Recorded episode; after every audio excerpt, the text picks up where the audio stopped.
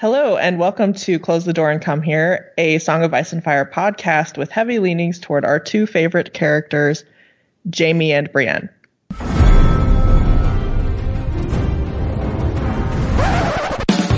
there was a bear there, all black and brown and covered in hair.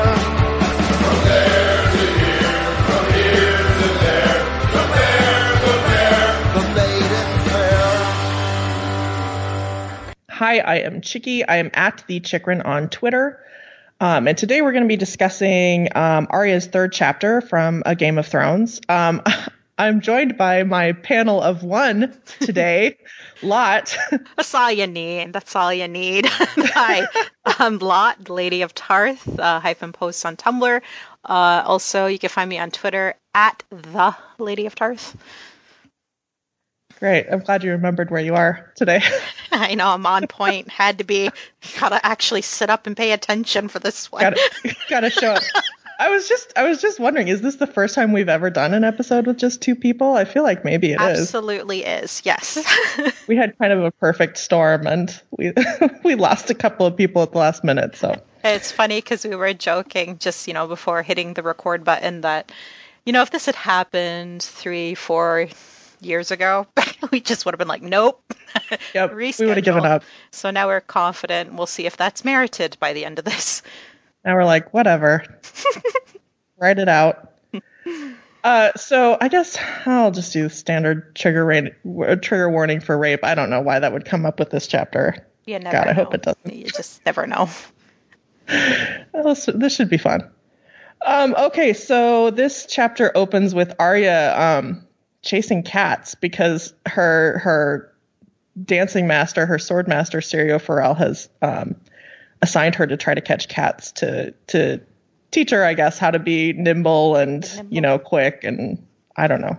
It seems I can't. really ill-advised training. Like, it's so dangerous.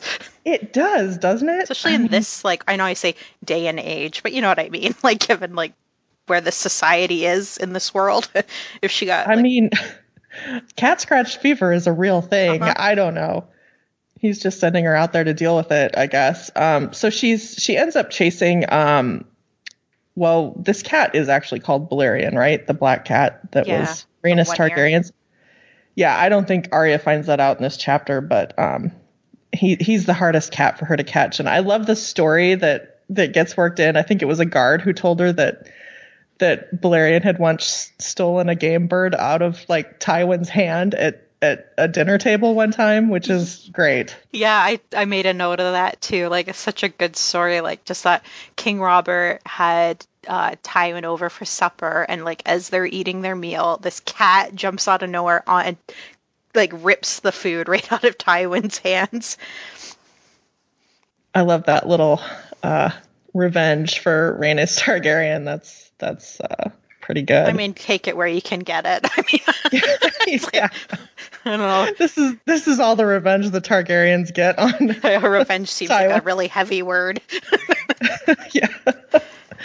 So Arya finally does catch him, but when she, just as she catches him, um, she gets caught. Um, Myrcella and Tommen and their septa, and I guess a guard, um, catch catch Arya went right as she grabs um, Balerion in an alley. And it's funny because I don't, it doesn't say which of them says it, but one of the kids is like, what's she doing to that cat? And I was like, it has to be Tommen because right. Of course he'd be worried about the cat. Right. Yeah. I mean, he's been there. I love the visuals of this scene though. Just like, cause you have uh, Tommen and Myrcella coming in and their dress, you know, and their finery. And he goes to some length in describing how beautiful Myrcella looks in her blue dress. And then you have, like, Arya's description, and she's like, her hair is a mess, she's covered in cat scratches, like, she's wearing rags. Yeah, and dirty. Yeah, dirty. So we get this moment where Arya realizes they don't recognize her, and that she she's being perceived as a boy, which is obviously a setup for what is going to happen at the end of the book, when she decides to kind of live her life as a boy in order to hide. Um, and also how that, people that know her don't don't even recognize her, right? Like that's that's the thing. Yeah, yeah. And George really gives it a moment of her her kind of um, shedding her own identity And it, it's, it, you know, clearly this is going to be a big thing in her story going forward, yeah. um, from this point onward. But it's kind of a cool, a cool moment. So Arya runs away from the Lannister guards that the Septa sends after her because, I don't know, they're like, what, what are you doing here? Who are you? And she, of course, doesn't tell them. So she runs away into the dungeons of the Red Keep and goes through this kind of Can weird, I just long say journey. Something, though, before you go too yes. much quicker? Like, I, what I loved about this part is, um, like, Arya's main motivation for just, like, f- getting the fuck out of there is she wants to avoid having a conversation with her Septa and Sansa about the embarrassment of her being caught in this state. Like, I think we've all been there, like, at some point in our relationships where it's like, I will do anything to avoid this conversation. That's exactly it. She knows how much trouble she'll be in for letting, you know, Tommen and Myrcella see her in this state too, which is really She's like, I can't handle Arya. This. I can't handle the lecture that it's going to come. And she just like bolts. Avoid.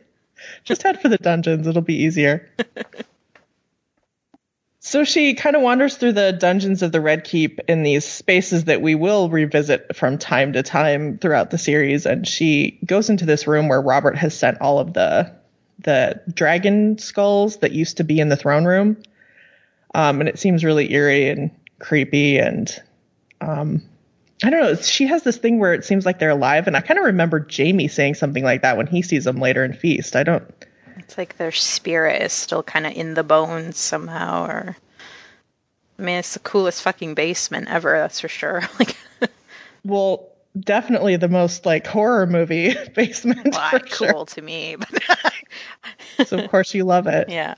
Um, so she runs away from the skull room and kind of stumbles upon who we we figure out later are Varys and Illyrio Mopatis having kind of like this schemy, exposition-y conversation that's really convenient for the reader to hear. How nice of them. So really well um well thought out for them to do that for us. Yeah, it really is. It kind of made me think about how it's funny how George, even within one book, does this twice with Bran overhearing a really juicy conversation with some juicy revelations between Cersei and Jaime. And then he kind of hits this again with Arya overhearing mm-hmm. this second really juicy conversation. Um, just like, you know, just uh, fortunately having a Stark kid in the right place at the right moment or wrong place at the wrong time. Yeah, kind of both, really. So they were talking about, like, in their scheming that the idea was originally to have Marjorie introduced to Robert. Yeah? Yeah, that was Renly's original scheme. That's, like, crazy. I don't know how I've missed this all these years. Like, so they had a plan to get rid of Cersei then. Well, it's inferred. And, like, who knows what that plan was, because Renly certainly implies that he um, is not like convinced that um, Cersei's kids are Jaime's. So I don't know what his reasoning was for, for getting rid of Cersei. I'm not really sure what his plan was. I, it might have been kind of a nebulous hope of just Robert setting her aside. I'm not really sure. I mean, and it's I, not a secret that Robert and Cersei can't stand each other. Yeah, and that just seems like insane to even like... Like, what did he think the repercussions? Did he think about the repercussions at all? Because you, you can't just take out Cersei. Like, there's Tywin well, and the Lannisters are going to lose their minds. Like, I, it's mind-boggling. I tend to think this is one of those parts of the, you know, we keep running into this in this book where George has not fully formed all of his ideas at this point. I mean, even this whole conversation with Varys and, and Illyrio, there there are kind of things implied here that George will like maybe minorly walk back, I guess you could say. Like at this point, it seems like Varys and Illyrio are plotting for Dany and or Viserys um, to, you know, to win the Iron Throne. Like like that's that's who they're backing. When later on it'll be, you know, the fake Aegon that who we think is fake that um, hmm. Illyrio finds or fathers, or we're not really sure who he really is. But uh, yeah, I, I don't, I don't think, I don't think George thought the Renly replacing Cersei with Marjorie through. If he did, it's never really stated yeah. in a way that makes sense. I mean, it's, it's said that he was planning to do it. It's just, it, I don't know. I don't, I don't see how. I mean, how do you just, like you said, here, here you have Tywin Lannister, who is without question the most powerful man in the kingdom. And how do you think you can just get away with his daughter? Yeah. I, you know. Yeah. Anyway, so we get this story. Daener- they know Daenerys is pregnant, and they're, you know, they're worried about the fact that Ned is stumbling upon all of the shit that Jon Arryn stumbled on, um, about, you know, obviously the kids not being Robert's. And they also know that um, Catelyn has taken Tyrion. Um, and, you know, Varys is going, I can't stop this war that's going to happen. This is going to come to war. There's no there's no way around it, you know. And it's it's interesting because in the conversation, they even kind of imply that Varys had a hand in killing Jon Arryn, which I had kind of forgotten. I mean, how many people were trying to kill Jon Arryn at the same time, I guess, is the question. I yeah, mean, that... because it's implied that Varys had a hand. We definitely know that that Lysa and Littlefinger did something to him. We know that Pycelle probably did something to him. Were there like four people Tri- trying to kill him? Triple poisoned. Like, dude's number was up. He was never going to survive. No. Um, Just like poor Ned. Oh. Oh. We'll get there. Anyway. Wow. So anyway, Arya hears this conversation and manages not to be detected, and then she gets away and um, goes and tries to tell her dad, who um, doesn't believe her. I which mean, is it's frustrating to like read it because I mean we know what all comes, and like she's definitely, you know, giving him major warnings that he should pay attention to, but you know she's a young child talking about monsters and wizards, and yeah. He's yeah. Just, it's like kids just being a kid. I don't have time for this right now. Yeah. Well, and do you get a feeling this is like a preview of, of or like a, a an alternate universe of what would have happened if Bran had tried to tell people about Jaime and Cersei? Hmm. My mind did not go there, but it is now. I don't know. I was like, probably no one would have believed the poor kid anyway. Um. Anyway, this this thing of where she she basically lays it all out. And to me, I mean, like, she makes a pretty convincing case because she says things that it's like, you know, how would she have known some of these details, Ned? Why aren't you paying attention to this? But of course he doesn't. Um, and then um, Yoren comes and interrupts the conversation that Ned and Arya are having. And um, of course, we know Yoren will be telling Ned um, that Catelyn has Tyrion. captured Tyrion. Uh, but I kind of like, I love Yoren. He's kind of a soft spot of mine. And mm. um, I love how he comes in and he's like, he tells Ned that he's ridden hard, you know, to get to him, to tell him this news because of his loyalty to to Benjen Stark, who's Ned's brother. You know, yeah. I thought it was kind of cool. Yeah. And it's a good moment, too, to have like just that exchange with Yoren and Arya, which will set up things later. So, yeah, nicely that, too. Done. Nicely done, yeah. George. Yeah, and of course Arya's like, yeah, but how's Jon Snow? He's my brother. Yeah. I love how she thinks for a minute like Jon would believe her if he was there. Yeah. So. She's so sweet and, well, not sweet, but like cute and like earnest and just excited, you know, to have any kind of connection to somebody that's been with Jon recently. Like it's just, yeah, poor yeah. girl, poor girl. I know. So then the chapter ends with her asking um, one of Ned's guards if he'll protect him. And it's just, oh, God. Sometimes I wish I didn't know how this would all go. Mm, yeah. Yeah, I know. It's that's that's the kind of the bittersweet part of rereading these is it's kind of wonderful to revisit these characters at this state. Um, and but then the inevitable, you know, is down the road. And yeah. Yeah, but it is fun in this chapter, and I didn't mention it, but there was another incident of Arya going to the gates and not being recognized mm-hmm. when she was actually trying to be recognized to get in, and just, you know, the kind of playing with the ideas about identity and stuff. I mean, clearly. That was kind of amusing to read her, like, escaping the dungeons, like, pulling, like, an Andy Dufresne. She had to, like, crawl through a sewage tunnel. Yeah. She was, like, just covered in sewage as she, like, like you know, swims through the river. It's like every mother's worst nightmare. Oh yeah, no, she would like need to be dipped in bleach at this point. And then there's a part where Ned kisses her on the forehead. I'm like, ew. Like, you love your kids, but go wash the sewage off your face. Uh, did we have any mail for this chapter? Uh, yeah, we do. So um, from the Reddit, um, we have Aruna. Uh, let's see. I can't hear... Um, sorry, I can't hear that the Red Keep is full of cats and not immediately think of Tommen. Do you think it's because of him? Oh, the king non-psychotic cat, uh, non-psychotic son likes cats. Let's bring one to court as an icebreaker, and suddenly the court is overruled by them. And speaking of Tommen, do you think Joffrey's treatment of cats affected their reaction with Arya? They seem meaner oh. than they usually are.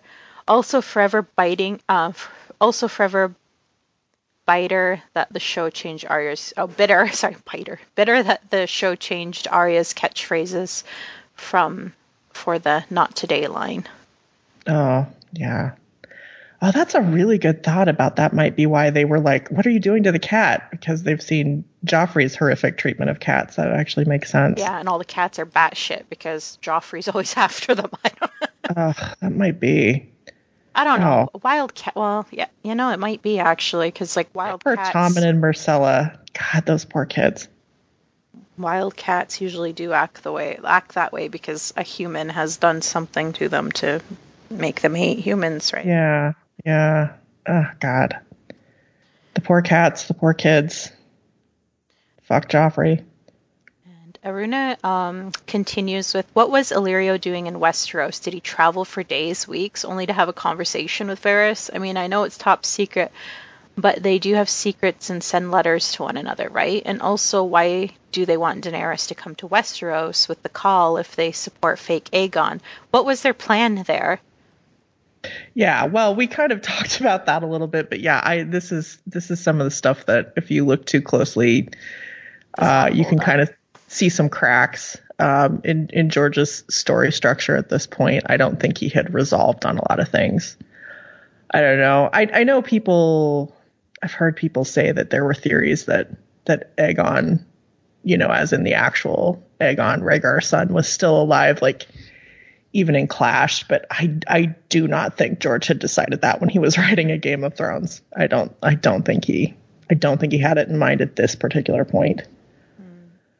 Um, so, yeah. yeah, I'm I'm not sure. It's it's it definitely reads as though Varys and Illyrio are plotting on, you know, Dany or Viserys's behalf, or maybe even Dany's kid's behalf. Maybe their plan was to steal Dany's kid, or not steal, but, you know, just kind of like get them and get him under their wing. I'm not really sure.